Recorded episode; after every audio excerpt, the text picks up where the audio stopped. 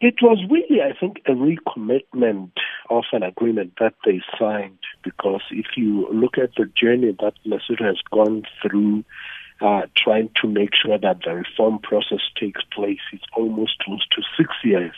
Uh, we've had various assistance, people trying to assist Lesotho, um, but to some no success really. Uh, the Ramaphosa joined the process. Uh, he was now elected as South African president, handed over to the Seneke, retired justice, and I think it was only yesterday that they they said SADC was becoming very strict on the process and said there are deadlines that needs to be met. That is how they got to sign that particular process. It simply says to politicians that they will speak to, to the process. They will make sure that with or without the government standing, because we tend to have coalitions that collapse almost every two years, and it looks like the process of the reforms gets affected, and we have to start from the scratch. So they they they set up an authority that that will drive the process, that will make sure that it does not depend mainly on politicians alone.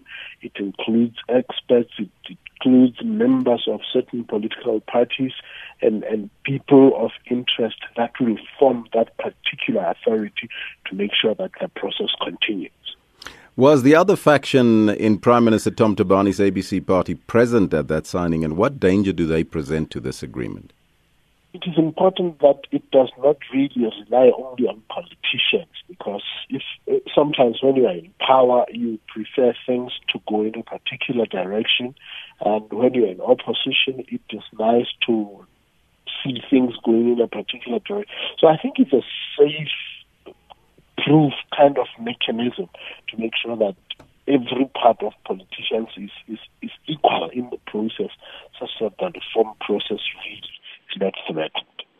And uh, just in terms of the agreement uh, that will be implemented, uh, is there what times, uh, types of time frames are, are, uh, are, attached to the agreement itself? Most, I think it was in line with SADC, because SADC had actually given a deadline of May this year. But considering other restrictions, they gave it 18 months. And mm-hmm. with the flexibility of around six months, but they said they're not taking anything less than that. That is the deadline. This will be the solution that will really give a lasting peace to Lesotho because without those reforms, it would be very difficult to, to continue. A lot of things needs to be changed in the constitution, in the in areas of government, and unless they're implemented, it would be very difficult for Lesotho to continue with, That's peace. That's our correspondent in Lesotho, Rapeleng Gadebe.